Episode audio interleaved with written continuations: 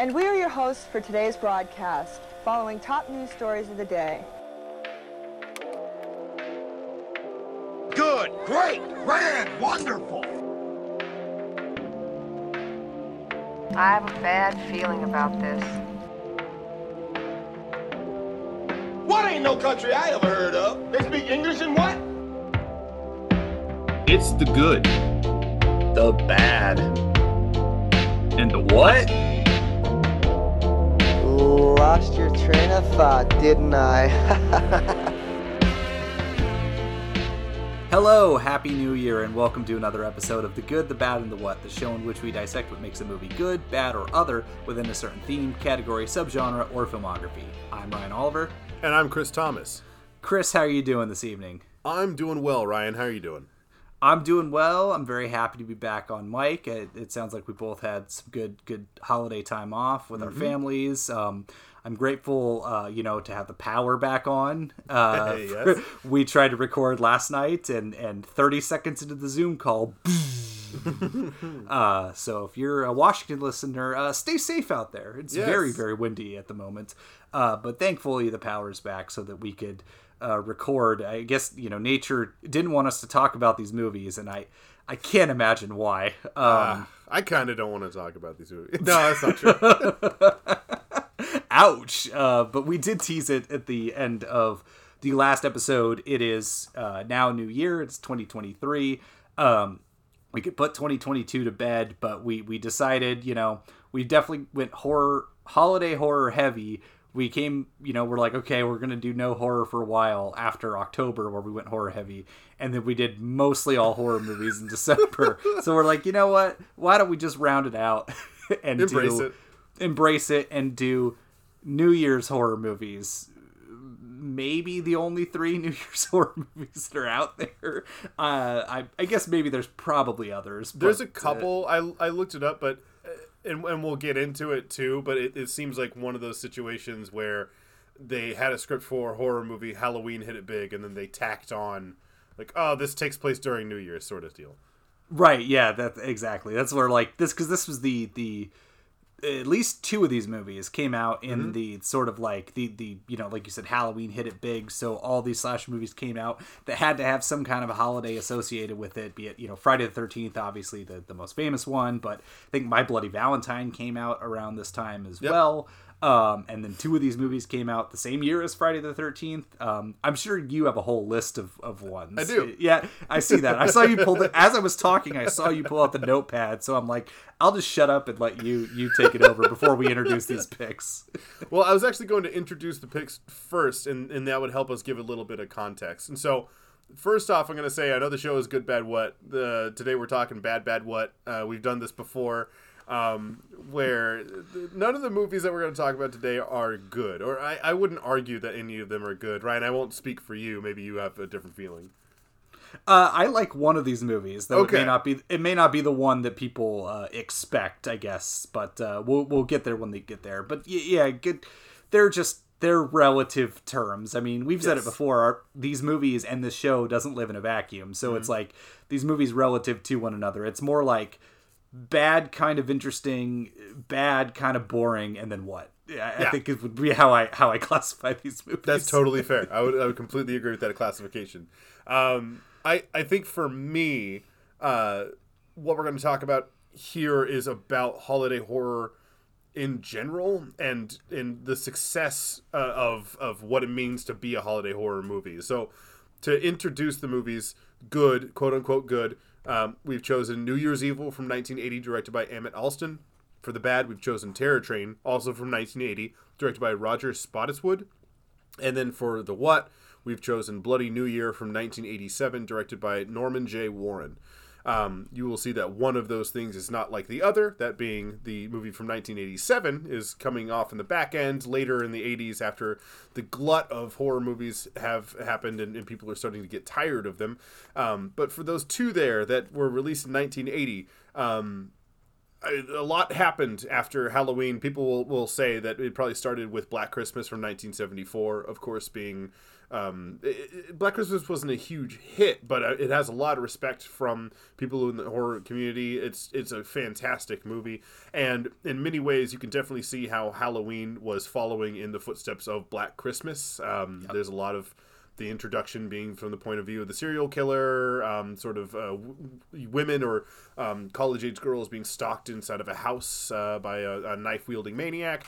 Um, you look like you have something to add. No, I don't. I I, I had Okay. it like it. I was trying not to burp. Sorry, I don't want to be rude. It was like just caught Could in my have added throat, that. so- You could. um, but so Halloween hits in 1978 and is a runaway success. It was made for dirt cheap, made uh, a shit ton of money relative to its budget, and so then everybody, as you've already said, uh, like Friday the 13th being one of the more famous ones, uh, jumped on the bandwagon of saying, okay, well, we need to make our own slasher movie. Um, and it needs to have a holiday bend to it. And I, you can make an argument with Friday the Thirteenth. Friday the Thirteenth isn't really a holiday; it's just a day. And it, I mean, there's a Friday the Thirteenth coming up this month. Um, it's just a Friday. Uh, it's just associated with bad luck. And I would say, in terms of keeping in theme with the holiday, what's more bad luck than getting slashed to death at the summer camp that you're working at? Uh, that's that's pretty shitty day to me. So I think it fits within the theme. But in 1980, we also had Terror Train uh, and New Year's Evil, like we said, but we also had uh, Mother's Day, uh, Christmas Evil, and Prom Night, which was also uh, Jamie Lee Curtis.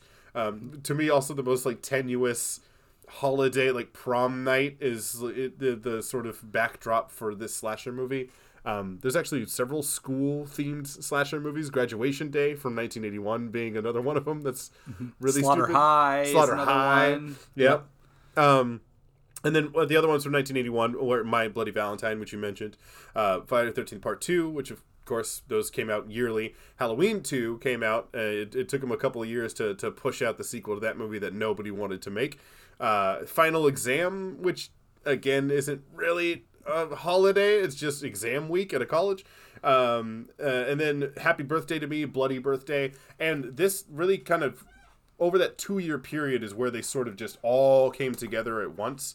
And to varying degrees of success i would say for most of those they were big flops. And i would even say that for t- today's picks none of these movies were successful. And i, and I wouldn't I, I haven't known anybody to regard any of these movies as like oh yeah this is like a must see horror or like a high end horror Yeah, I well not a, in a high end. I do think that some people have an affinity for Terror Train. At least hmm. that's one I've seen around because that that was probably I think a lot of people, you know, of a certain generation who love horror also caught a lot of these on late night cable. So it's like you just it was just you saw what you saw sort of thing. Like I know Sure. people who have affinity for like Halloween 2 over 1 just because that was the one that was, you know, probably because it was put out by Universal, so therefore syndication rights, therefore it was on whatever channel, four channels that somebody had at a certain time. So, you know, so it's like I could see where the affinity for something like uh, Terror Train exists, uh, and we'll get to Terror Train when we get there. But uh,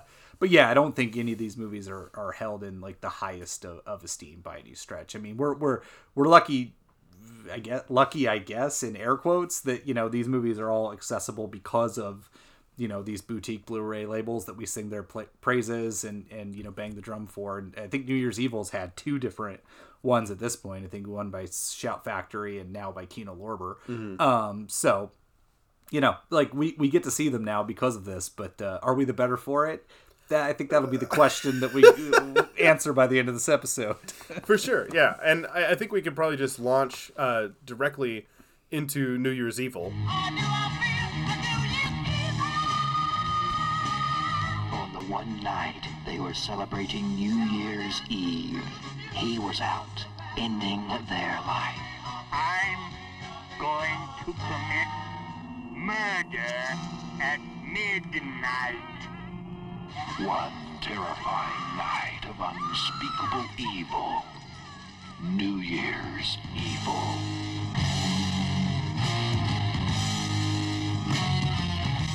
Um, which just to you know a little bit of housekeeping, get the uh, uh, synopsis out of the way. Uh, during an LA-based televised New Year's party, a killer by the name of Evil uh, calls in to tell popular DJ Diane uh, played by Roz Kelly, that he will kill a new victim at midnight in each of the U.S. based time zones before he finally kills Diane last. I'll just start with you, Ryan. Uh, what are your thoughts on New Year's Evil? Well, for one, the, I regret reading your take on the movie before seeing the movie that you noted that the the killer when he says evil sounds like Mermaid Man from SpongeBob SquarePants because I couldn't I couldn't unhear it. The second he said it, I was like, "Yep, that's in my brain now Yep. for the rest of the movie." so, uh New Year's Evil, it's, it's so for one, how is this movie that was made in 1980 one of the most 80s movies I made? know, like, right? like like like it's it's like did you know I wasn't alive in 1980 but like did did like did the New Year's ball drop 1979 January 1st 1980 and then all of a sudden just everyone everyone dressed like that that was the vibe like I don't know but you know I have no idea though of course a lot of horror movies that I think we love are either set somewhere in like bumfuck Midwest like Halloween for example or they're set in upstate New York like uh, Friday the 13th or in New York City proper where it's like you know 42nd Street kind of scuzzy and it Oh, has sure. it had that 70s feel even for a while um maybe that's just how LA was. And that I think that's the other thing too is it's it's unmistakably an LA movie. Um like there's they like the the vibe is all LA. They go to famous like loc they go to the Van Nuys drive-in at one point, uh, which was famously recreated in Once Upon a Time in Hollywood. Uh, Brad Pitt lives in a trailer outside in in that movie. So if people, you know, for people who remember that, so so it's like it's it's a very L.A. movie, and that's something I I don't feel like you get a lot in horror movies. So that was kind of a cool vibe to see. But um, I, I wished the movie just speaking of vibe, just vibed a bit more. Because if it was more sort of like atmospheric, I think I could roll along with it. You know what I mean? Like, but the fact that the movie, um, the movie tries to make it a who done it, and that's that's that was a that was a Friday the Thirteenth I feel edition because like uh, you know, I, I, and I guess to, to a certain extent Black Christmas as well. Um, Black Christmas was a who done it. Um, Halloween wasn't, but you know, but it did obviously If- was he done it? it, it was That he, guy he, right he- there. He, he done it. Um, and but you know the the you know the success of Friday the Thirteenth after the fact, you know, is is like another layer in this sort of onion, this tale that you're telling about these slashers. Because like after that movie hit it big, all of them had to have this element of like, well, who done it?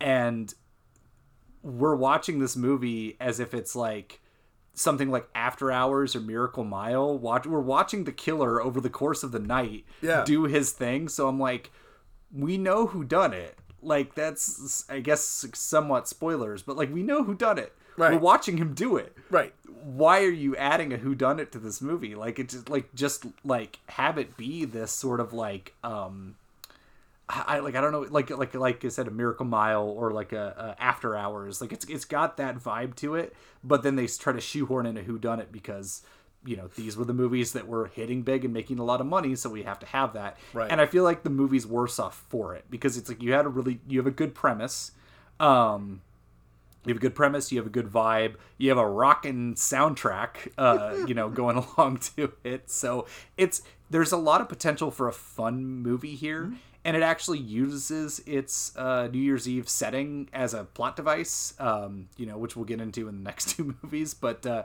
New Year's Eve actually like you know fits the the plot that's happening in the movie, but it's just a little it's just ultimately a little dull. There's moments of life, I feel. Like there's that whole I think that whole stretch where he goes to the drive-in and runs into the biker gang and then like he's trying to like kill that one woman and like that whole stretch of the movie is like really fun, really entertaining. But like there's a lot of tedium in it unfortunately. But I've gone on way too long. What what are your thoughts on New Year's Evil? Uh, I mean, a lot of the same. I, I think the reason that I would continue to argue that of these three movies that this one remains in the good is that, as you said, it does use its setting of it being New Year's Eve to, in its plot, like integrates it, and I think it integrates it well. It's a neat idea, but then I think you're absolutely right that the who done it element hamstrings the plot several times, but it also hamstrings the other characters because.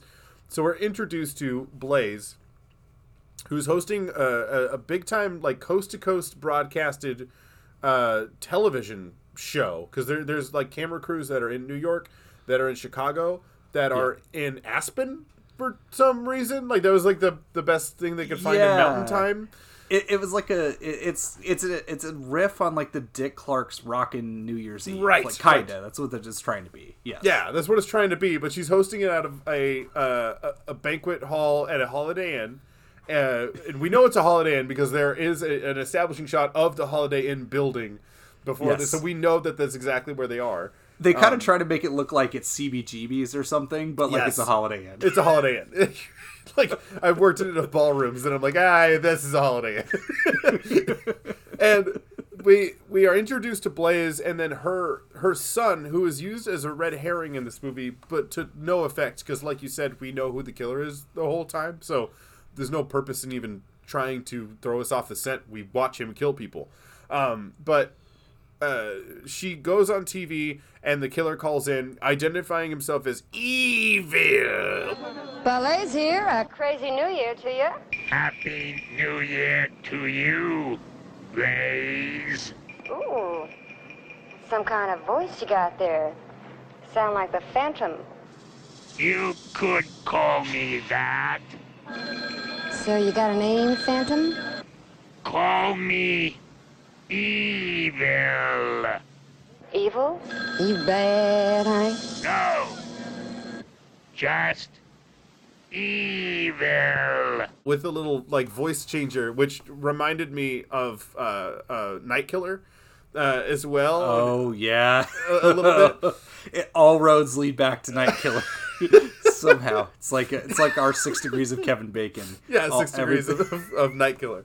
Um, but he calls in, gives her the score of like, at midnight I'm gonna kill somebody, and then eventually I'm gonna get to you. She's freaked out by it. She calls the cops, and then like we get a detective show up. So like we're we're being presented with sort of this this setup that's at the Holiday Inn that uh, we have a cop who could be filling in as sort of a Loomis role, who like you know, hey, you know, at first hey, I don't really like you know, it's it's some crazy guy who's calling in and um, you know harassing the show. You know, let's not pay it any credence. But then as soon as uh, he goes to a um, a sanitarium or, or a, a, a just a, a, a nut house and he kills a nurse like he's dressed up as a as a uh, orderly he gets in there he is able to isolate one of the nurses with like an offer of champagne and sex um, takes her off into a side room and then as the the countdown is coming on the radio he records the sound of him stabbing her and killing her he calls back into the radio station to be like, "Hey, I killed a chick. Check it out." It hits play, and it plays back the sounds. And so then they know that this guy's for real. And we get a new scene of the cop being like, "Okay, well, he's probably going to kill somebody in Central Time now, and then Mountain Time, and he's eventually going to come and get you." And then the guy like more or less disappears from the movie yes, and we go back to following the killer. And it's like why why introduce a cop if he's like not gonna do his job? And like there's a, there's an opportunity here for like a, a cat and mouse game. Like what if just imagine if that cop went out on the streets and he was following leads and it was like it was like the final 15 minutes of heat where like our killer is trying to stay one step ahead to get to the next kill by midnight with this cop hot on his heels. And we know that the eventual destination is the holiday inn. Like the, mm-hmm. like there could have been a bit of intrigue and a bit like using the ticking clock element of like what's going to happen next what's going to happen next. But because th- they more or less just hang out at the banquet hall of the holiday inn then we just get a shitty version of like henry portrait of a serial killer going on in the back end of this weird like ballroom that we keep cutting back to for like garage bands to play like their pre-mixed tapes uh, on the radio show and it, it's it's just such a such a disappointment because it I can see this little idea there that could have been really really cool. absolutely. Well, I, I feel like the movie it reminded me of actually the most, um, and I thought this movie was much better, uh, and it was also made by Cannon. I think three years later is Ten to Midnight. It was like you know where it is kind of a cat and mouse game. Oh, where Charles yes. Bronson is is you know chasing the killer, and he's like so like certain and is actually like getting shit done. This is before this is when Charles Bronson still gave a shit. like like that like small period where the cannon movies where like he gave a shit at the start and then kind of just is like It was, ah, it was Death. Wish, ten to midnight, and then and then it was gone. Yeah, pretty, pretty much. Murphy's Law, forget about it. But um, but but it reminded me of that movie a lot, where because it's to the point where I'm like that detective who ends up instead of being like a cat and mouse game, like you said, who ends up being more like the sheriff from Death Screams, where he just Hmm? disappears for large portions of the movie. Except we don't get the benefit of that amazing ending of Death yeah. Screams. Oh, Um, if you would have blown his head in half at the end of the movie, it would have redeemed the rest of it. who was he? I don't know. I don't know. Go home. but, but like that that that detective should have been played by somebody like Charles Bronson or at least like someone along those lines Mhm. and actually be like more engaged in the plot. But like you said, we get a we get a Henry Portrait the serial killer, but like but like a bumbling guy. He's kind of like, and I hate to keep throwing just a bunch of comparisons, and it's a bit anachronistic because it's a much later movie. He's like the guy in uh he's like the hitman in Mulholland Drive who like fucks up like he shoots that guy and then like the alarm goes off and the maid comes in and he shoots Mhm. her and like he's trying to cover it up it's like it's like he's that guy but they made a whole movie about it Right. but without like an absurdist sense of humor it's just like they're trying to make a forward slasher but it's like I had a hard time being like is this supposed to be funny like because I don't know like I No. like I was like if this is supposed to be funny I don't know if they're totally succeeding, but I'll, I'll respect it maybe a little bit more. But the fact that I was like, I don't think I don't know if this is supposed to be funny. I think this is just kind of bad. But I don't. I mean, don't know. There are It's some say. attempts at humor in the movie, but it like they're not going for a dark comedy because I mean, like the killings themselves are brutal. Like he's stabbing people with, with a, a switchblade. Mm-hmm. He suffocates a woman with a plastic bag. Uh, Yeah. He like he's doing gnarly. Also like Death. Screams. Also, like that. Uh oh. Uh oh. uh oh. What year was Death Scream? Who ripped off who? uh, oh, Death Screams was definitely after this movie. Yeah, Um, for sure. but the no, I, I, I, and I didn't even mind it. Like the guy who is playing the the killer, uh, who is uh, uh, Kip Niven. Um, I think he does a great job with like the role that's available to him. I mean, like he's he's playing unhinged. He is uh, adequately terrifying uh, in in the role. Um, his motivations are really fucking weird. Uh, I mean, like just spoilers for all of the movies because who gives a shit? But um, we very early on, as you said, the the um the red herring element there, or the who done it element, doesn't make a whole lot of sense because we're watching him the whole time. But not not only is that going on, but uh, the first kill we get is like a, a Giallo esque kill where Yes. um, the I think it's like the assistant for Blaze, who who is um, Roz Kelly's character, uh, gets killed in her uh, Holiday Inn uh, bathroom uh, by a black gloved killer.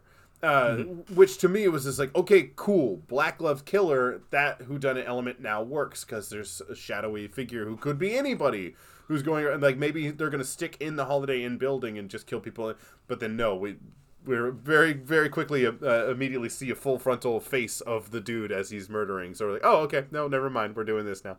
But yes, the not only that, there's a phone call that happens where um, Blaze is talking with her son, and uh, he asks something about like, do you know where Dad is? And she's like, oh, he like took off to Florida. Um, he's probably like doing a bunch of cocaine or, or whatever. Uh, like, who gives a shit? So then immediately in the mind of the viewer, like, okay, so there's an unaccounted for dude in like who, who's maybe supposedly supposed to be here but seems a bit flaky and he has a drug problem maybe he's the killer. And then of course like the movie does a bait and switch at the end of it where they uh, have uh, the killer show up at the hotel goes into blaze's dressing room and she's like oh hey it's you. And he's like oh yeah you know i, I heard on the, the radio the kill the somebody called in and i came to make sure you're okay. And it was like okay this is supposed to be the reveal that the husband is the killer but like we guess that within the first three minutes of the movie, and there was nothing adequately in here to lead us otherwise. Well, no, and they keep trying to like show like the son doing weird shit to try and Yeah. insinuate that he's the killer, like wear that like red mask that he's got like like wearing around, and it's just like no, we we we know who done it. Yeah, we we're watching him right now. Like you're cross cutting between and the even, scenes. And even the ending, they try to like you know insinuate that like he's part of it, or like what, or that sort of internalized misogyny, because that's what it ultimately is. Yes. like the the husband's a, a, a huge misogynist. and He's an he incel, doing. basically. Exactly. Yes. He, you nailed it. He's an incel, and so um, they you know they're trying to like just show that that passes down to the to his son, and that's sort of like internalized, but like. I don't know. It's just like attempt to have like ah didn't you didn't we get you? It's like no, Mm-hmm. you didn't really. We saw that coming from this whole thing coming from uh, a mile away. No, yeah, it, like none, it's all poorly set up and executed, and like I mean, like I said, it's a shame because like there's an inkling of a good idea there. Um, yes. I did like his whole, and by like I mean ironically, uh, his whole. Uh, I need to give uh, an explanation for my, you know, killing people sort of rant that he gives her in the elevator, where he's like such a sniveling little wiener, where he's just like. I have to ask you for for every penny I ever get, and you didn't give me my allowance. And it's just like, uh, uh, it's- it's- he's such a pathetic little bitch the entire time that he's like crying about it, and like, uh, I I love that he goes to the roof after he gets in a shootout with the cops. He runs up to the roof of the building, and they got him like at gunpoint, and he decides to recite fucking Shakespeare, like he's John DeHart like in his, his final moments, he's just like to die, to sleep no more, and I'm just like shoot this guy in the fucking head. Don't even let him finish the little soliloquy. But then Now we get a bad dummy shot, so that was worth it. Now I'm just imagining this role, but John DeHart is. I would love. now I want to see that movie. So when they go, they go to that open bar to pick up that girl, and it's an open mic, and he just goes up to the mic. he's he's the killer and the band. yeah, on the on the radio show. Up next is John DeHart. You're on fire. Take you by the hand. Doing the shimmy slide. Doing the shimmy slide into 1981. Um, That would have made the movie much better, honestly. Um, he was still trying to pass his, his bar exam probably in, in 1980. uh, um, Anyway, yeah. Do you have any other uh, no, notes? no. ten out of ten. No notes. No, not really. Not No, ten it's- out of ten. It's no. it's it's a it's a it's it's just a it's a frustrating movie. Like, Yes. and I know this is our good. It's a weird thing to say, but it's just like, but it's it's it it's good in this relative speaking here because mainly because it uses its holiday to its advantage. It's got a couple cool ideas, uh, and it does have a good atmosphere and a good rocking soundtrack. But uh, um, they like there's that um, what's that Joe Bob Briggs phrase of like there wasn't a, a lot of plot to get in the way of that movie. This is the opposite. There's too much plot that gets in the way of this movie. Exactly. Yes. and if there wasn't, it would be I think a fun time. But yeah. alas. Streamlined, this would be an excellent movie. But yeah, you're absolutely right. I will say I don't know what happened, but like this, like the when it turned January first, twenty twenty three, this movie seemingly disappeared off the face of the earth from a streaming perspective.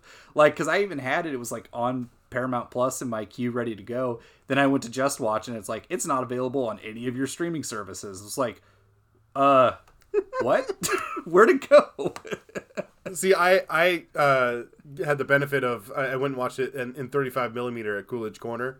Um, so that was well. like that was like a cool experience, like to see it on the screen, and it looked cool in 35 millimeter with like all the you can see all the impurities and stuff in the film, and That's and always the best. it's always a, like a really good atmospheric thing. It also helped that as the movie was starting, the the Cannon Group logo came up on the screen, and the guy in the row in front of me goes, "Fuck yeah!"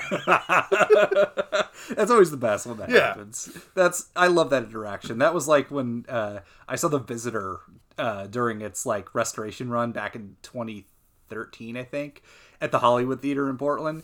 and uh, Giulio Paradisi was the director's name, but he went by Michael J. Paradise for the the U.S. release. and his name comes up, a film by Michael J. Paradise, and the guy next to me was like, "Nice name."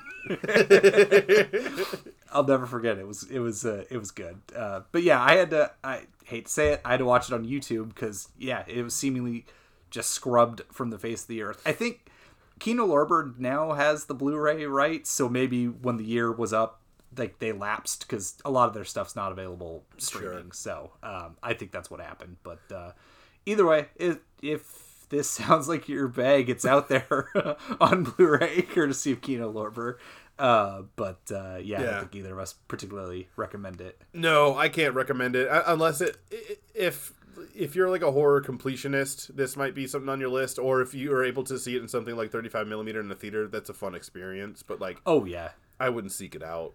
If I had the opportunity to see this in 35, I definitely would have would have jumped on it the way you did, like mm. for sure. So, but that's probably the only way.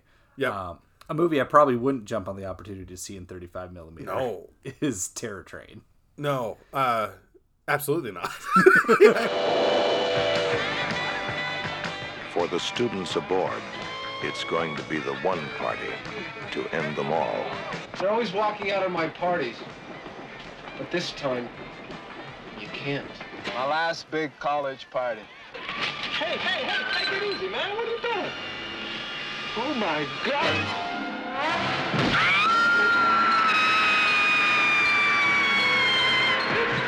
terror train. Now, I, let me just really quickly. Um, I just realized I didn't take Feeders 2 out of the title, so this is the bad Feeders 2 colon terror train. Um, oh man, that would actually. I am on board that. with that. Actually, that's okay.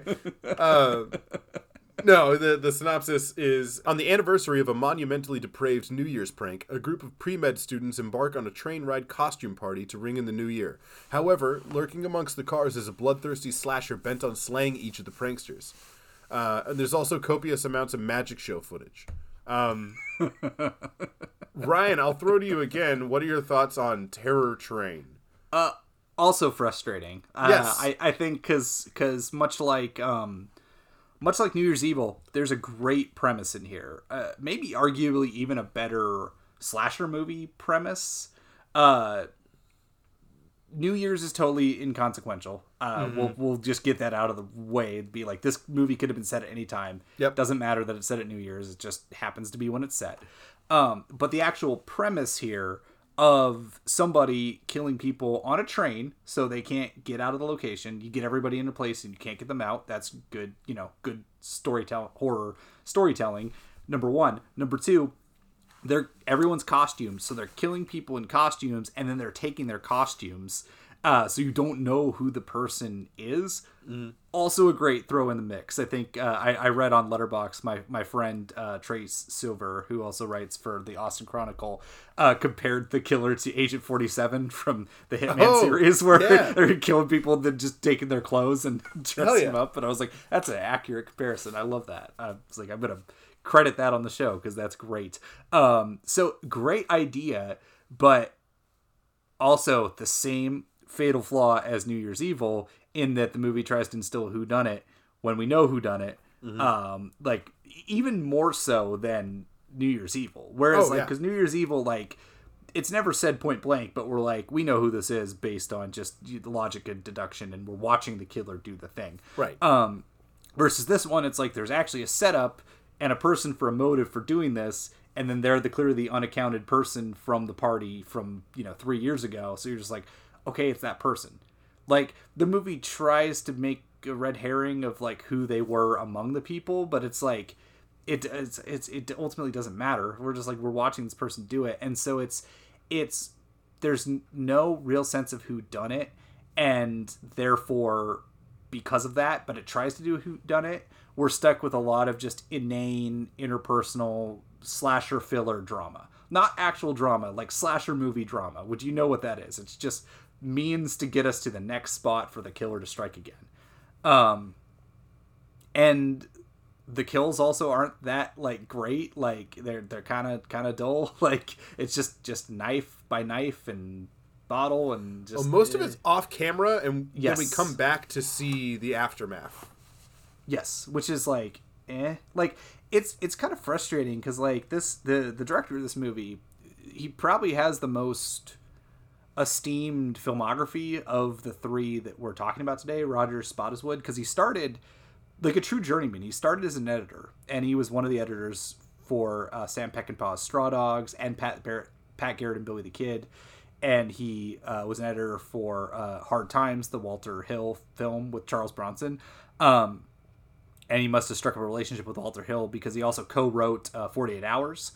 And then, you know, this was his first directorial effort, but he went on to do like Turner and Hooch, uh, The Sixth Day with Arnold Schwarzenegger. He did a Bond movie. He did Tomorrow Never Dies, the Oh, second wow. Pierce Brosnan Bond. He did the esteemed um, Sylvester Stallone and Estelle Getty classic Stop or My Mom Will Shoot. Oh, Um, the esteeming pile of shit. Uh, uh, someday coming soon to a good bad Oh, no. one near you. Oh, I, no. I had the VHS at my grandma's house like when I was a kid, so like I have a weird like soft spot for that movie. it's it's gonna be the good, is what you're saying? no, it, it oh, the one at best, but uh, but like I, I have a weird soft spot, but that we'll save that for another day. But but like the guy, quality of that movie aside, but like the guy can do like technical setup, like the Six Days action, you know, good action movie. Tomorrow Never Dies, you know, it's a Bond movie, has a great opening set piece.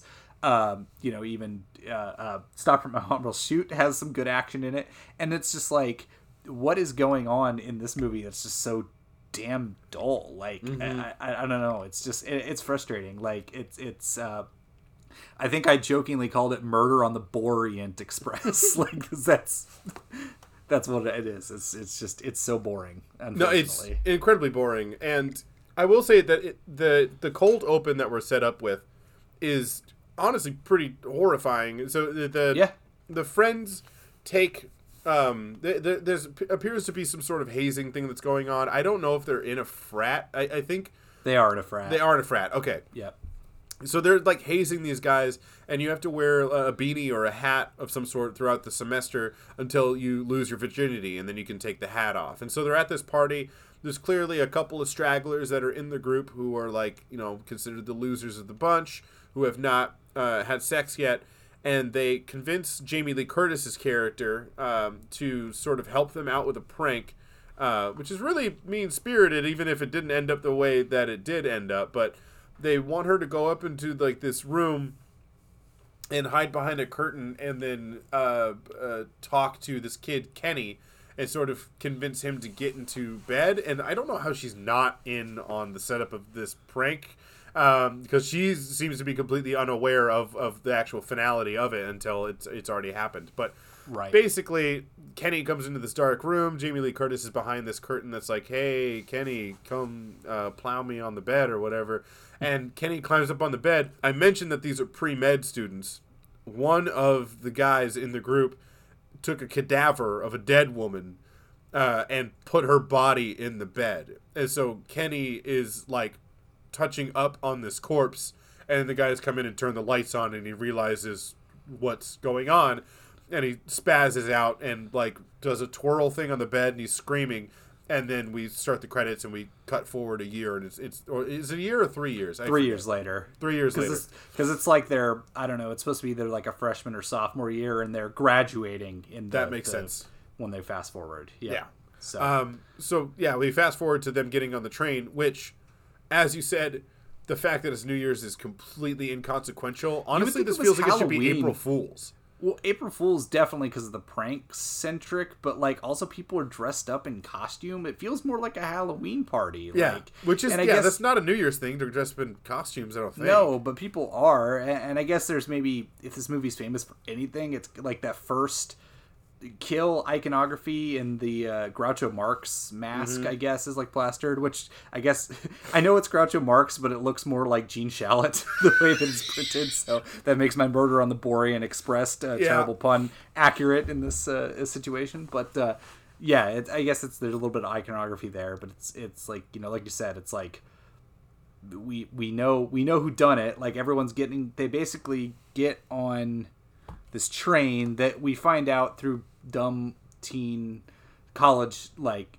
drama bullshit that like Jamie Lee Curtis's boyfriend uh, convinced her that it was his idea for this and like this is all for you and everyone's on it, but it was actually their friend Doc, who's like uh, you know like the sort of ringleader of all of it, and he's like a total Huge like, asshole. Yeah. Yeah. like his he was sort of the one behind what happened to Kenny, and like his his his pranks go too far, and so like they find that out later that she's like I never would have gotten on the train had I known that was your idea, and blah blah blah blah blah.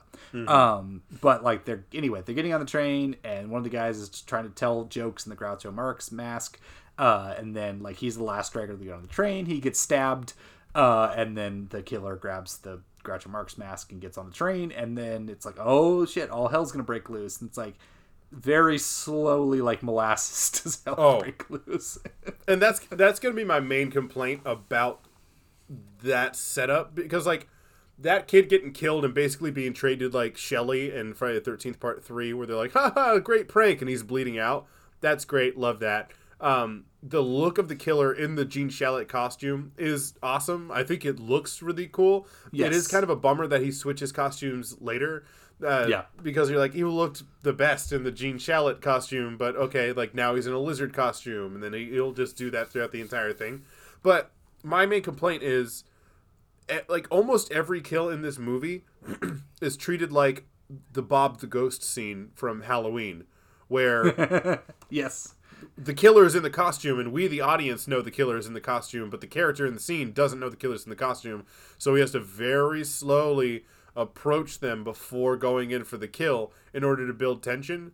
But like, you shot your wad on the first kill, and now you're gonna do it two times, three times, four times, and we're just like, okay, like the the pace needs to change as the audience gets more information because it's not gonna. It's the same complaint that I have when we talked about Friday the Thirteenth Part Eight, where Jason busts in the room, the person screaming, and he very slowly makes his way across the room.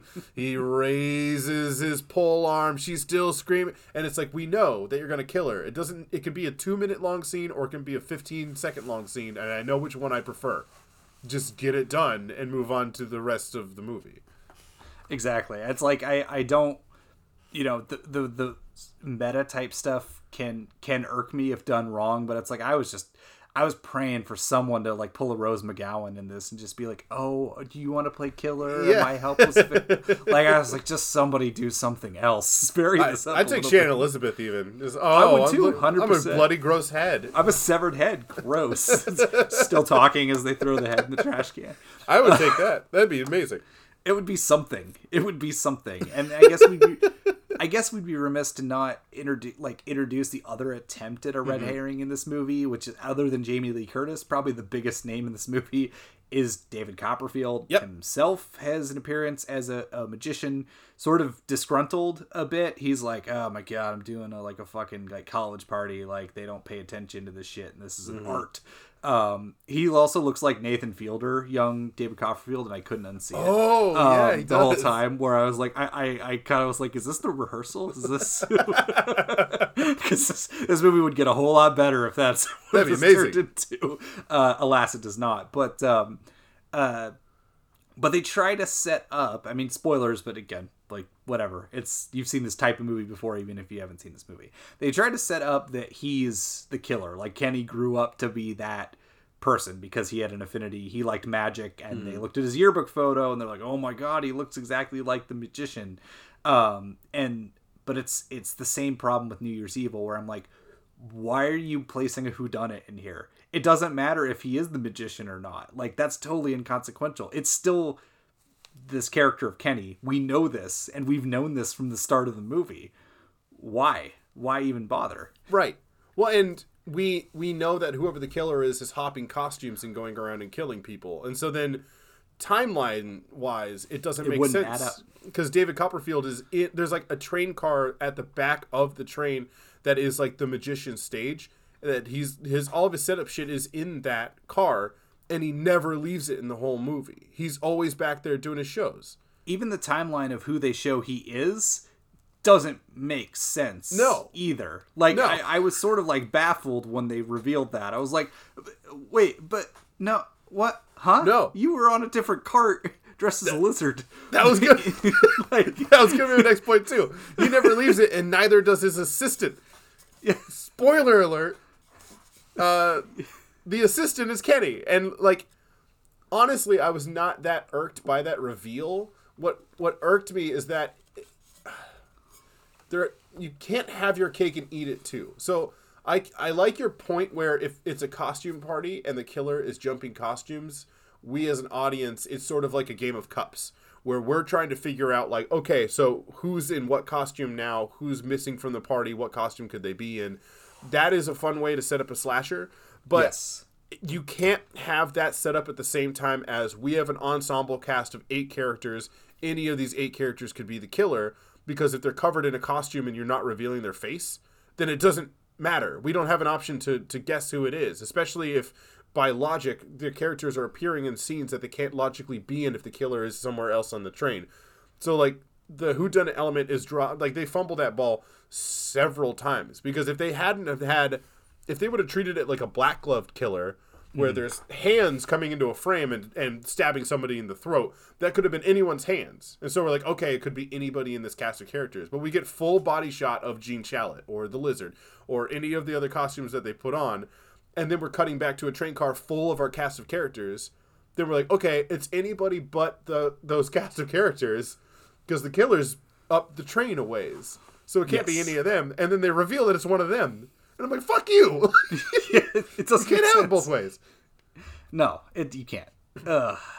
Uh, but i didn't just- mind it like it it, it it it's a decent reveal if they had not had that same setup Oh, I, I'm not. I'm not irked by the the reveal of, of who he is. You know, it's not Mhm. like uh, he's he's dressing in drag. It's not like I mean, even though I love De Palma's Dressed to Kill, it's not like the implications of that, which are hugely problematic for some people, and I completely understand it. or sleepaway it's- camp or which is yeah, I also was to say yeah. that yeah, e- thinking equal think lines of thinking here uh, with these with those two movies, but. Uh, you know, it, it's not. I'm not. You know, it's not problematic by any stretch. Uh, Mhm. you know, it. It. It. Uh, you know, no. I, I. That doesn't irk me. It irks me because it makes no damn sense. It's like the. the it's like that Seinfeld. Like, does this offend you as a Jewish person? No, it offends me as a comedian. And that's Right. Does this, does this offend you as a like an advocate? No, it offends me as a screenwriter. Right, yeah, exactly. this doesn't make any goddamn sense.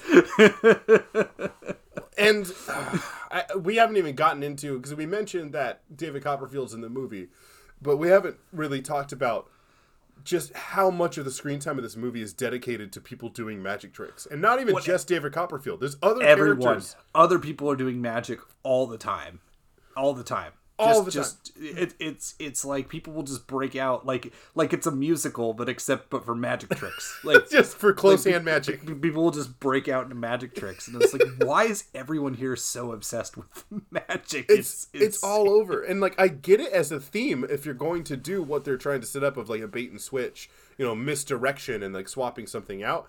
I get it as a theme, but then like they fucked the theme up, like like from how we've just described. Like it, it wasn't a bait and switch at all. It was it was both like at the same time. Like it, it's it's not a magic trick if we see the hand the whole time, and then. Well, they, should have done magic as like a means to like the deaths, like right. That would have been like even a, a better option to, to do. Like you know, like like what what if like the the like you know as a playing card, like is this your card? And, but it's got like a s- like a razor, Razor blade, blade? in it or Yeah. something. Yeah, exactly. Like is this your card? Like Yeah. you know, so, something like that. Like there's there are a lot of cool ways you could have went about it, and they didn't go any of the ways they could have like cool ways they could have gone about it. or like uh like pulling the endless scarves out of their mouth but then the end of the scarf is tied to their organs and so when they get to the end of it they just slide everything out through their esophagus Okay, I'm gonna open up a final draft right now as we're. As i'd we're watch the shit out of that this. that'd be awesome There, there's, and that's what makes the movie frustrating. Is there's so many different avenues for int- like it's got a great premise. You have a claustrophobic setting. Uh, magic that's unique. Like uh, just all these cool ideas, but they just aren't strung together in a way that's exciting. And then it's just kind of it's just a boring slasher with a who done it element that's totally unnecessary because we know who done it. So it's just, uh, you know, it, it, it's just a, a just a flat line that I, I think like well and uh, speaking of the premise like uh, not the premise the the location it, they actually shot most of this on a real train. And Yes. so in order to do that so the the cinematographer for this is John Alcott who shot with Kubrick. He shot The Shining So he's no stranger to shooting hallways in interesting ways. And in order to like keep their lighting setups to a minimum because they had, you know, one limited space and then two like limited time, they needed to be able to move between the carts. They mm-hmm. ripped everything out of the ceiling of the train cars and rewired them and put in new lights with dimmers. And so then they could set the lights to the ways that they needed them in order to shoot the shots and have like different layers to the lighting and different colors and stuff so people could move around and they could get the shots to look the way that they could. So like frankly for a movie that's shot inside of a train, it doesn't look terrible. Like it there's some stuff that looks pretty decent. Unfortunately, it gets pretty samey cuz we're just Yeah. on a train. uh, We're just on a passenger train. There's not a lot of like really interesting stuff to look at.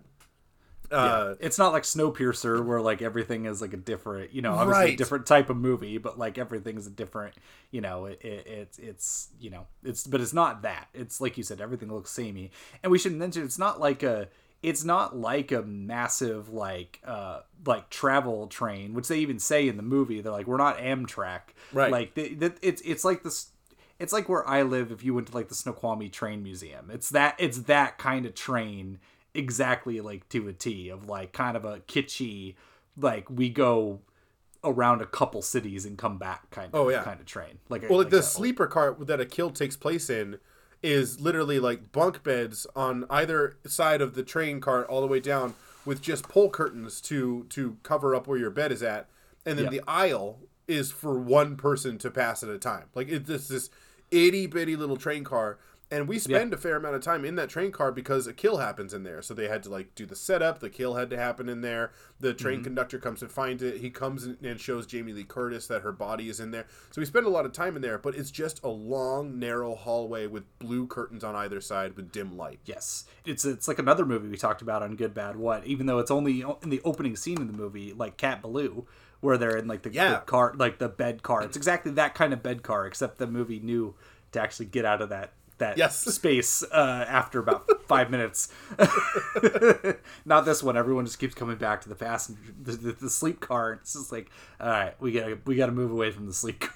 Yeah, yeah. Uh, and then I mean, we could s- say in terms of the ending of the movie uh, is is about as abrupt as an ending to a movie could be. You get your Uh, favorite thing. You got your favorite thing in two of these movies. I so- did, yes. I my favorite thing in the world is bad dummy shots. Each of the movies had it ended with the killer in a bad dummy shot. Um, of course, this one he uh, uh, he, he confronts Jamie Lee Curtis, being like, "You're you're just like the others. You haven't changed at all." And then he asks Jamie Lee Curtis to kiss him, and she does. That brings him back to that night where he was with the dead body, and he has another spaz attack and gets up and ah, starts screaming, spinning in circles the conductor comes running him, uh, you know, Deus Ex Loomis, and he's got a shovel in his hands, hits him at the back of the head, knocks him out an open train door as they're passing over a bridge that's over a frozen river. And a bad dummy shot of him nose diving into a sheet of ice and then sliding into the river and his dead body floating off. And then the movie just ends. Like we, we just get a shot of the train rolling shocked. into the woods and then credits. I, I was shocked. I thought there was going to be like a sort of recollection or something between some of the living One last twist, uh, a Yeah. denouement, anything. Even like even as lame as New Year's Evils was, I thought it was going to at least try to do you know something like that, right? And Sure. it's like, nope, movie's over. That'd be all, that'd be just as easy to, to be like they, they could have showed definitely the train rolling into the station and then you know her talking to the cops and then in the background stepping off the train somebody getting off the train wearing one of the costumes that we saw the killer in earlier because we never saw him change out of it and then like oh there was two killers the whole time like top of my head i just came up with that and that's a million times better than just having like ah just cut to black credits fuck it Who who was he? I don't know. I don't know. Go home. Death Screams. And that's and that's now I just want to rewatch Death Screams. yeah, so I guess so we're just going to end this discussion by recommending that you watch Death Screams. I'd recommend Death Screams all day, every day, like over over over this movie. Um, Oh, yeah, would you recommend this movie to? Is there anybody No. that you would? Oh yeah, yeah, me neither. I would not. It was no, I wouldn't. Especially like you listed I don't know how many slashers at the beginning of this, and it's like most of them I wouldn't recommend, but I there's a bunch of them where you said like I would recommend over this. I mean, like Sure. My Bloody Valentine, hundred percent, which is actually a good movie. Um, Prom Night, Bloody- even. Prom Night, I would even yeah, and I don't even think Prom Night's that good. It's not that good. It was better than this. Uh, Christmas Evil Blo- all day, every day. all day, every day. Bloody Birthday, I would even Oh, yeah. recommend over this uh, with the weird, creepy killer kids. Uh, like, yeah, I would. Yeah, there's a lot of the ones you mentioned where I'm like, yeah, I would still recommend it over Terror Train. This is definitely a, a bit of a wet fart in terms of a, a genre that definitely, um, you know, was not seeking new avenues and we're just trying to, you know, kind of just do the same thing. And uh, this this one was very evident in that. Yeah. So no, Yeah. I would not- everything is tacked on in this movie. and I would not it recommend it. So, but uh, but a movie I would recommend though Shockingly so. I'm, I'm excited to hear your reasoning. is Bloody New Year. It started as a day out, a trip that held the promise of fun and pleasure. But for Rick and his friends, the fun ended early when they landed on Grand Island. For those who dare, face a horrifying and bloody new year. Dead or alive, they are locked in time forever. Trapped in the Hotel of Horror. They can check out anytime, but they can never leave. I guess maybe housekeeping. uh, I, I could read this one if you Yeah. want. See if you were the last two. Uh, let me pull up our show flow here. Um, uh, while fleeing a duo of violent bikers and the most dedicated carny in history, a group of five friends crash a boat off the coast of a remote island. Upon exploring the island, they find the Grand Island Hotel decorated for a New Year's celebration, but there doesn't seem to be any guests. That is at least any guests that they can see. Um, so yeah, this movie. Uh, do you want me to say what I thought of it, or do you want me to ask you what did you what did you think of Bloody I- New Year? Maybe I'll get mine out of the way because you're actually going to recommend this movie. I I can't recommend this movie. Uh, I it was we were just talking about this off mic where I had watched Terror Train and uh and New Year's Evil and I was texting with you and I was basically like both these movies kind of suck. So uh, I don't like this is going to be an interesting discussion. Um, but I'm looking forward to seeing Bloody New Year. And then you had to text me to remind me like you've seen Bloody New Year. We watched this as part of our corn screen, and I had to like look it up and be like, I kind of remember this movie. And then upon rewatching it, I think I'd seen it twice, but I I can't even say for sure. And then after watching it recently this last time, I had to watch like a Cliff Notes version of it again to try and like get it straight in my mind because this movie is fucking incomprehensible. A- And I won't even say in the worst of ways, it's it's baffling. A- And I don't know what they set out to do, and I also can't say for sure if they accomplished it. and that's what makes it gives it an edge to me over these Sure. other two movies. I mean, because it's it's one of those because I'm in the same boat as you. Uh, no pun intended, because we do spend some time in a boat. Oh, yeah. Um, but uh, it, it- the the thing is, you, you can't apply logic to this movie. Like it No. it doesn't exist uh, uh, whatsoever. And um, I wish I had I wish I had rewatched it with the director's commentary. Uh, you know, because it's the only special feature on the Vinegar Syndrome Blu-ray. Uh, Norman J. Warren, R.I.P. He passed away, I think, last year. Um, he did a movie, and Vinegar Syndrome actually put out a lot of their movies. I think Inseminoid is probably his most famous movie, but he did a movie called Prey uh, from the Mm. early 70s that I fucking love that I will have to put on an episode at some point just uh, so we can talk about it because it's great. Uh, he did a movie called Terror, which was sort of like a, a, a, a not an American because he's a UK filmmaker, but like a I don't know a British version of a giallo kind of. Um, he did a movie called Satan's Slave. There are multiple movies called Satan's Slave, but the one he did was from 1975 with a um, uh, it was okay, but an amazing menacing turn by Michael Gough, who most people from our generation will know as Alfred from the the Tim Burton and Mike Joel Schumacher Batman movies. Okay. So watching sweet Alfred be like like make a turn like Vincent Price and Witchfinder General was like, oh my god, like Okay. terrifying. Um, I recommend that movie alone for his performance. Um, but this was his last movie. I mean, I know he just passed away recently, but this was the last movie he ever made.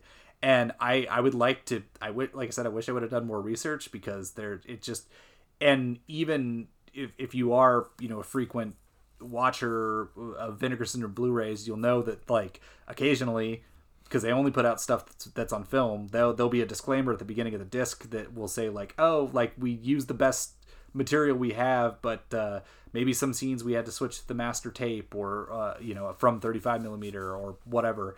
And this one they basically said like, yeah, some of it's this is the only print in existence, and some of it's really beat up. Mhm. And you can tell like there's some reels that are pretty pretty scratchy, uh, even on the restoration, but. Um, but yeah, this movie's it, it's it's absurd. Like it, it, it's ridiculous. Like the the movie starts with a, a slamming uh, song called "Recipe for Romance." Oh, and It's yeah. like and it's like this. Uh, it's like this. Uh, um, you know, it's New Year's Eve, 1959 is the footage they're seeing. So turning turning into 1960, um, and they uh and it, it's it ends up like people do like a conga line and then it kind of comes to color and there's like one woman wandering around and the ballroom looks like it looks like the new year's eve uh, uh, ending of uh, phantom thread a little bit Oh. like and so like there's a couple like famous contemporary auteur filmmakers whose movies I, I picked up on like similarities and my head headcanon is just that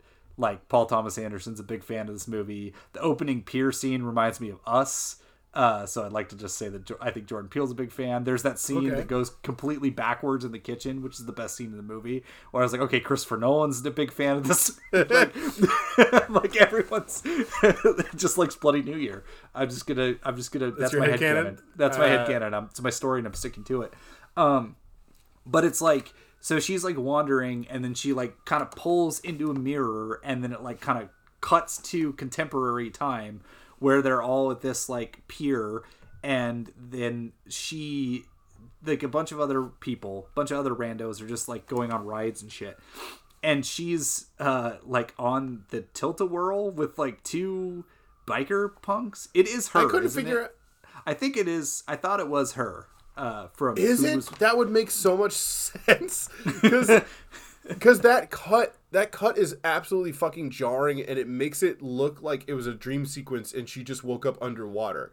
Because we cut to a dude doing a wheelie across the sand on a beach, and then we see uh, girl come up out from underneath the water in the ocean, like, oh, and we're like, to me, when I was seeing it, I was like, did she just, did she fall asleep underwater and then like had a bad dream and then that woke her up? Is that what they're implying by that cut? Because it, I, I had no idea why it cut that abruptly.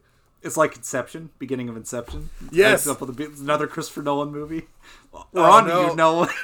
oh, you got something to answer for, Nolan. This is also a British movie, like too. Nolan's British, so I'm just I'm just saying. I'm We're just saying. connecting connecting lines. Uh, but but anyway, but I, I don't know. I thought that's I thought that's who that woman was because Okay. it's just because she's not part of this group, and so she's just randomly there being harassed on the tilt a whirl by these two like biker punks who for I some couldn't reason tell if they were employees because the carney uh, who's running the ride, who is uh, he is the guy who runs the Winchester in Shaun of the Dead. Yes. Um, is the carney of the tilt-a-whirl. He sees those guys harassing her and he's not doing shit about it until those guys come in and, and try and break it up. So I couldn't tell like if he's Well, like he's in league with them. I think so because he he is prominent throughout the movie a- along with those same biker punks, and Yeah. he's cha- he's chasing them after the fact. Um, Yeah. And, and sidebar, I know I'm throwing out a lot of insinuations of filmmakers who might like this movie based on stuff, but Edgar Wright's got to be a fan of this Oh, this sure. one. I I know I've said that before, but I know he's a big he's a big horror nut. There's and it's also a UK movie. There's no way there's no way Edgar Wright isn't a, isn't a fan of this movie. But anyway, so he's being harassed by these two like biker punks, and then the carney's just sitting there letting him do it. And then uh, one of the guys pulls the spark plug out from the tilt a whirl, and then it stops, and they like the, the the the punks go flying, and then they get the girl, and then they chase them like like a Scooby Doo episode through this like pier, and like almost complete with like the like running feet as they like pew and take off Yeah. and shit. Yeah, it's insane. Whoop, whoop, whoop. Yeah. like Well, into a haunted ride or like a like Yes. a, a scary park ride sort of. and that was the part that reminded me of of uh, of us when she when the beginning of us Mm, when she sees mhm. herself or doppelganger down there in the, that ride. So, um, but anyway, so they go through the spooky ride, and then they're chasing them, and then they get their car, which they have a boat attached to to the hitch, and then they Is bust. that their car? That's actually a good question. Because like they're not in a boat or anything. Like we never see them drive anywhere, and then all of a sudden they have a sailboat on the back of a car. No, they the boat's attached to the hitch of the car, Mhm. and then they drive it, and then all of a sudden they're in the boat. So I was like, so I guess you're right. They probably stole it because I'm like, someone would want to go back for that car if it was one of theirs, but they just get on the boat and go. Leave, yeah. They just leave, and then the boat gets a, a hole in the bottom of it, and then they're trying to get the water out, and then they have to swim, and then that, that's how they end up on this island. Uh, and they end up at the hotel, which is decorated all for New Year's and all for Christmas, and nobody's seemingly there. Um, and then it turns into sort of an Evil Dead situation where, Mhm. like, just like sort of like goopy, like demon creature makeup uh, people are just popping out, and um, it's sort of tricking people because some of the people that they know are now like the demon, much like you know the Evil Dead. Um, so it becomes sort of that situation. Um, Well, there's like even beyond that. I mean, there's there's a bit of of The Shining as well because there Yes. are ghosts. There's a ghost maid that like comes up and gives like one of the girls a blanket, and then she like disappears into. Mhm. And they're seeing reflections of people like leaning in through doorways, and they'll turn, and then nobody's actually there. the So- New Year's Eve party instead of the Fourth of July party. Yes, exactly. Nice party, isn't it? Yeah, exactly. Um, it was definitely definitely some shining. For I was sure. waiting for Grady to show up. Uh, but then they also there's at one point where they go outside because they can hear people talking and laughing, and then there's nobody there, but they can still hear like basically a laugh track that's playing somewhere around them in a field. And then we even get an Evil Dead vision, which is clearly a camera on the end of a mm-hmm. board, people running with it, doing the Yep. Like we get that same exact Evil Dead demon vision. So they're wearing their inspirations on a sleeve, and, and I can definitely like commend them for that. Like that's fine if you watch the Evil Dead and you thought the Evil Dead was fucking awesome, you want to incorporate it in your movie. I also love the Evil Dead, so that's totally fine by me. What is weird to me is that they I didn't feel that they were doing anything anything like new with it. It felt really just like it's a nod to the Evil Dead. It's just like, okay, well, why? Like, where are we going with it in the story? Oh, I, I, I don't know. It's, it's Evil Dead.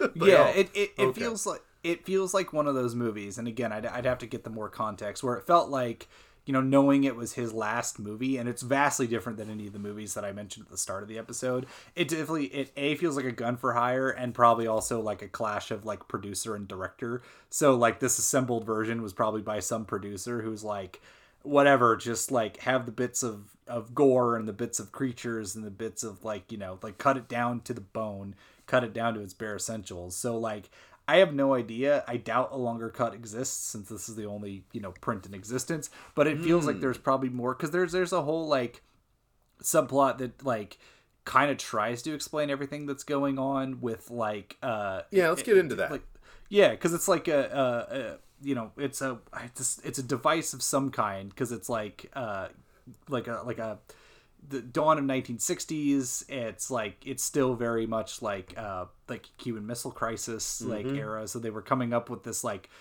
like i don't know if it's radioactive but some kind of like technology that like and then uh, then it sort of like went kaput like it was like a top secret thing and so there's like a sort of a bit of like oh that's what's like causing all of this but it doesn't really it's sort of just introduced and never really like built upon it's just sort of like a Well, it's, not built out. Like so, No. they there's one point where they're in a, a hotel room, and I would I should mention that before we get to the Evil Dead demons, a lot of the stuff that we see in the hotel that lets us know that something is off or something is like a, a magazine will flip closed, or Yeah. uh, uh, uh, uh, there's like a record player the lid closes by itself or uh, a pool ball comes out of the pocket goes across the table and then like re-racks itself so like we're seeing stuff like this and one of those things that we see is that our characters leave the room and then the tv clicks on and there's like a radio broadcast and on the radio broadcast Yeah.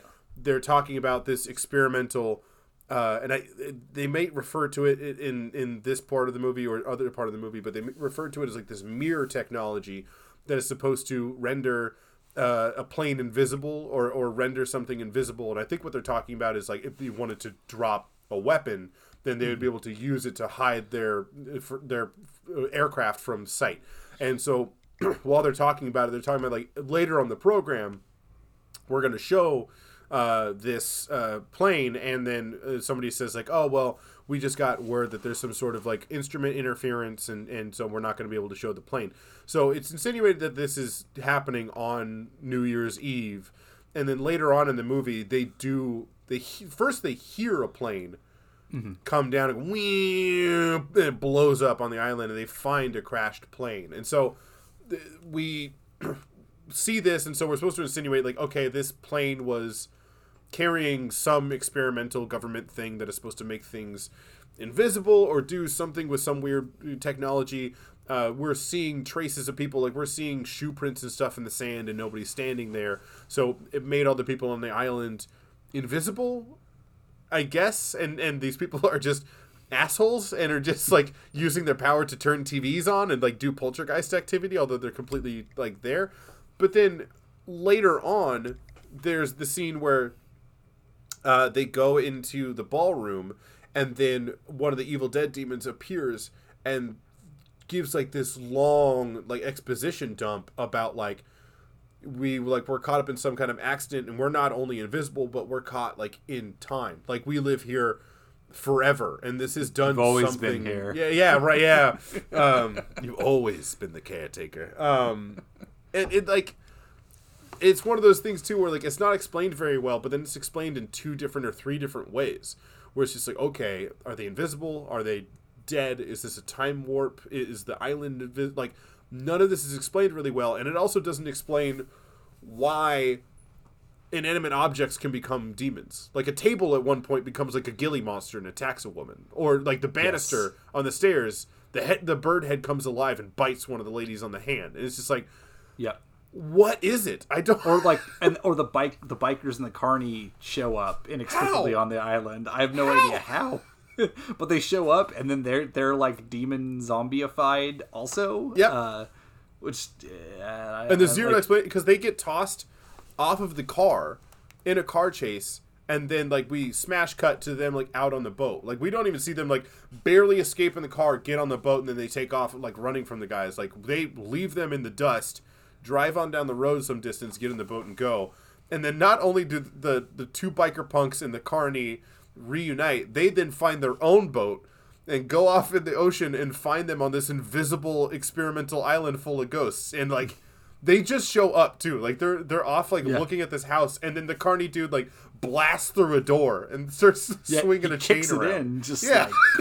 like, it's like where I'm the fuck did you come from? It's it's it's it's bonkers. Like Yes. that's that's the thing. It's it's it's incredibly bonkers. And you're right. It doesn't do a great job explaining some of this stuff. And it's sort of like your your your mileage may vary on your tolerance for just like bonkers, weird things that are happening. Um, which you know it might be high. Some's higher. Some people's are higher. Some people are lower. I think after just watching how boring these two movies, the last two movies were. When it got to this, I was like, "Oh my god, something's happening." Why is it happening? I don't know, but something's happening. Something is happening. I'll something take it. is happening, and, and I will take that over over like just just tedium. And I uh, I, I have to chuckle a little bit because.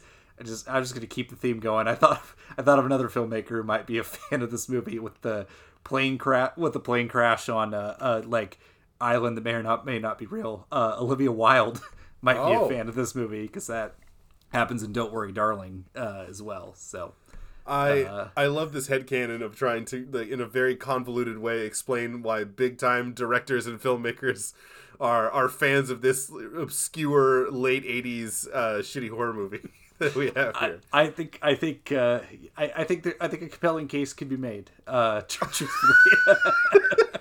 I think it's there.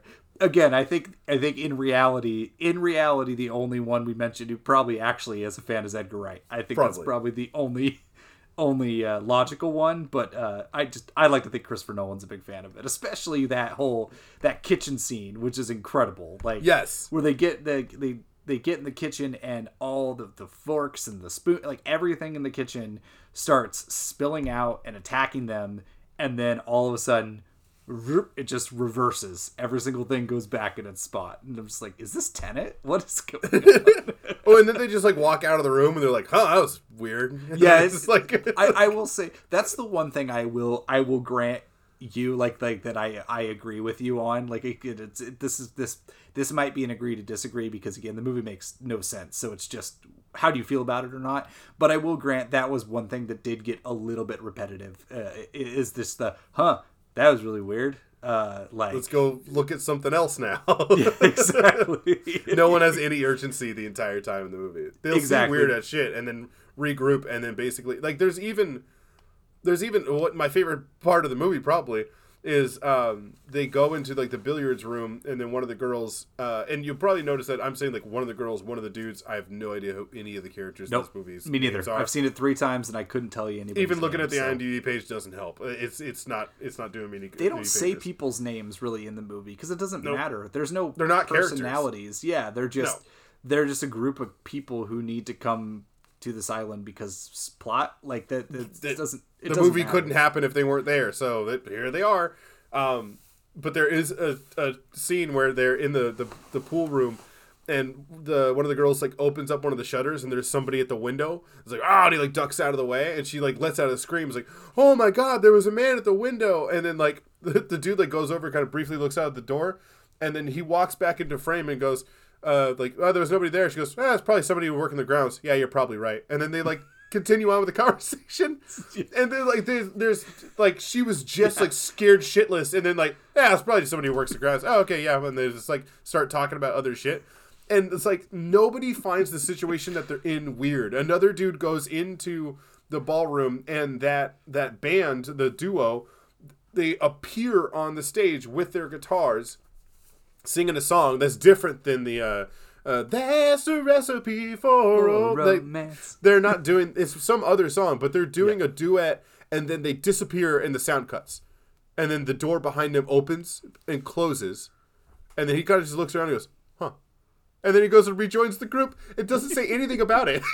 It's like It's it's yeah. It's it's so like the one's like huh, it's it's like it's like the way the way they say it, especially the groundskeeper. Uh, oh, it was the it was oh you're probably right, and then Yep. like moving on. It's, Oh, like they they say it the same tone as uh uh, just. We'll just keep throwing good, bad, what movies we've discussed before. It's like the scene in Dirty Work when they change the projector reel to Men in Black who like to have sex with each other. it's like that alien looks like a hot guy. Yeah, better have sex with it. Like it's, it's said with that same cadence.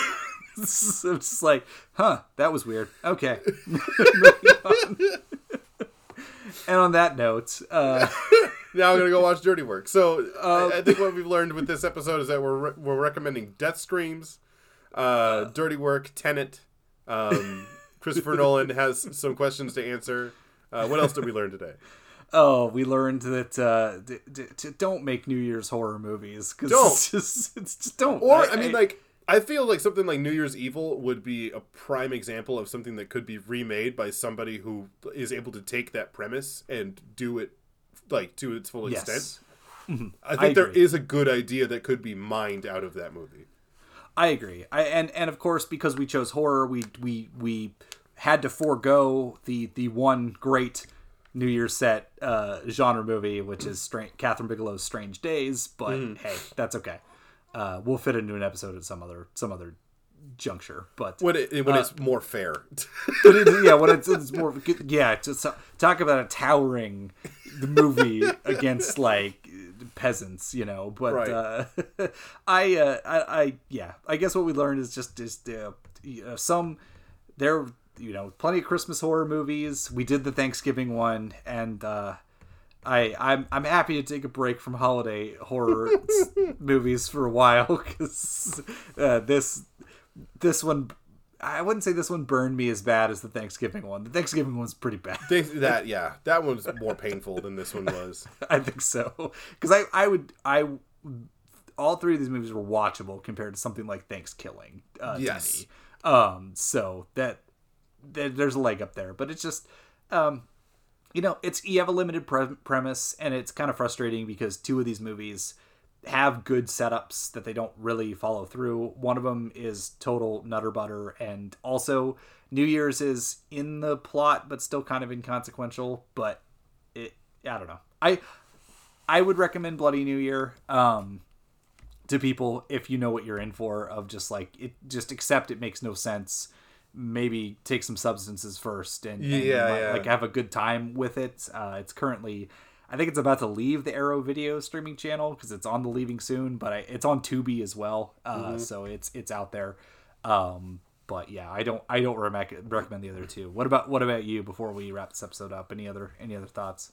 Uh, no, not I mean, I think I'm with you that I would probably recommend Bloody New Year as a group. As a as a singular watch, I spent most of it like fighting with myself to be like what what the hell is going on. Um, but yeah, I think you're absolutely right. Like, there's a lesson to be learned here about about holiday horrors in in general. Is that first and foremost, it has to be a good movie. Like Halloween is not a fantastic horror movie because it takes place on Halloween. It's a fantastic fucking horror movie because John Carpenter is a hell of a director, uh, and Dean Cundey is a hell of a cinematographer, and it, it's just a masterfully made movie that happens Yes. to be set on Halloween. So that is not going to be the saving grace for your movie. If your movie's dog shit, tacking on a holiday isn't going to save it. Um, but we'll definitely have more holiday horror movies uh, uh, categories in the future. Sorry, Ryan.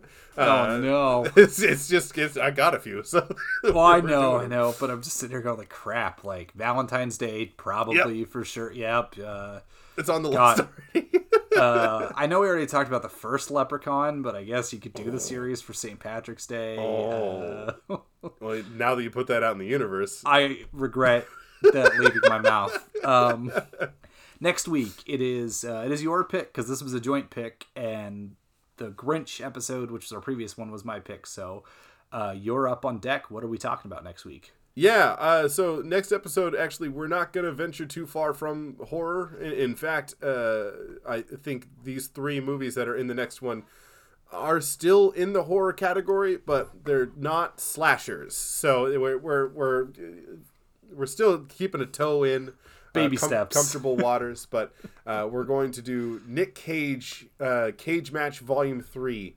Um, all three of the movies uh, feature Nick Cage having a freak out scene or freaking out the whole movie in uh, one of one of the picks. Well, I, I look forward to it because I can I can always look forward to some some Cage for sure. Yeah. So I I'm excited for that. But in the meantime, you can find all of our episodes on our website at thegoodbadwhat.com. You can subscribe to us on Apple Podcasts, Spotify, Stitcher, iHeartRadio, Anchor.fm, Google Podcasts, and many others. You can follow us on Instagram and Hive at the Good Bad What, or you could email us at the good the bad the what at gmail.com. If you're feeling generous and want to support the show, we have a donations tab on our website, and all donations go back into the show, whether that's to offset the cost of renting movies we discuss or upgrading our equipment.